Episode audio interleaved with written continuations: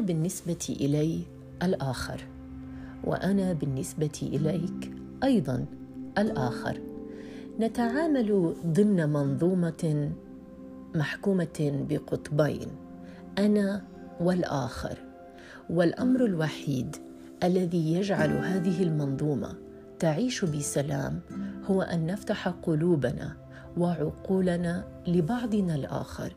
لنتقبل بعضنا لنتقبل أفكارنا لنتقبل ما نؤمن به دون أن نحاول أن نغير بعضنا البعض. اقبلوا الآخر كما هو ليقبلك كما أنت. صباح الخير.